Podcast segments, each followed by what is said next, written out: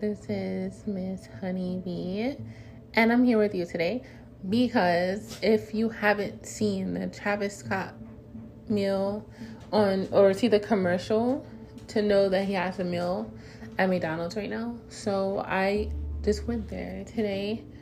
Just a few minutes ago, I just finished eating it.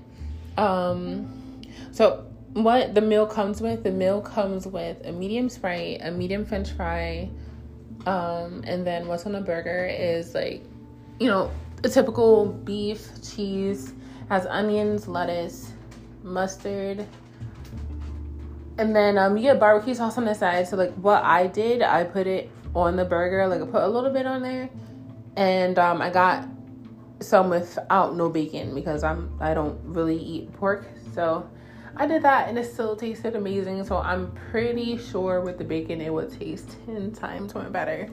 But yeah, I just wanted to I just wanted to give you what my experience was with the burger. It actually tasted really good.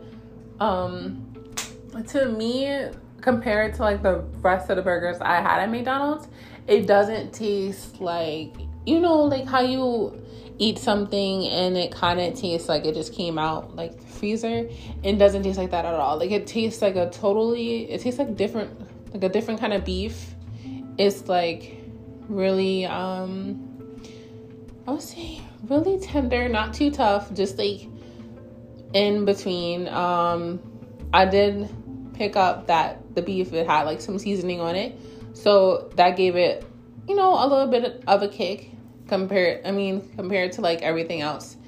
So yeah, that was good. I also think that the mustard actually gave gave that a kick too because you really don't see a lot of burgers with mustard on it. Like most burgers just have ketchup mayo, but this one uh, has like ketchup, mayo.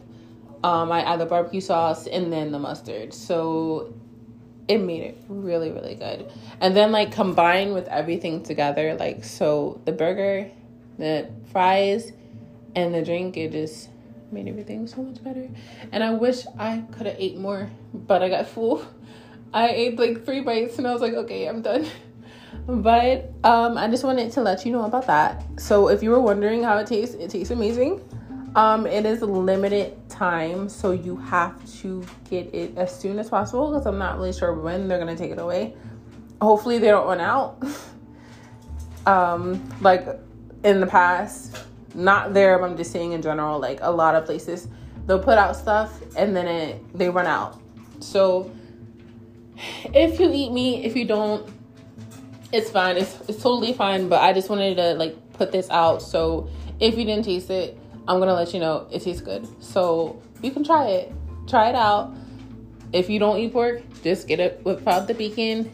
It tastes really good without it too. So yeah. So wanted to give you this heads up of the Travis Scott meal.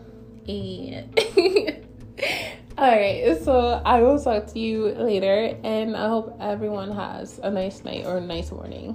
Bye.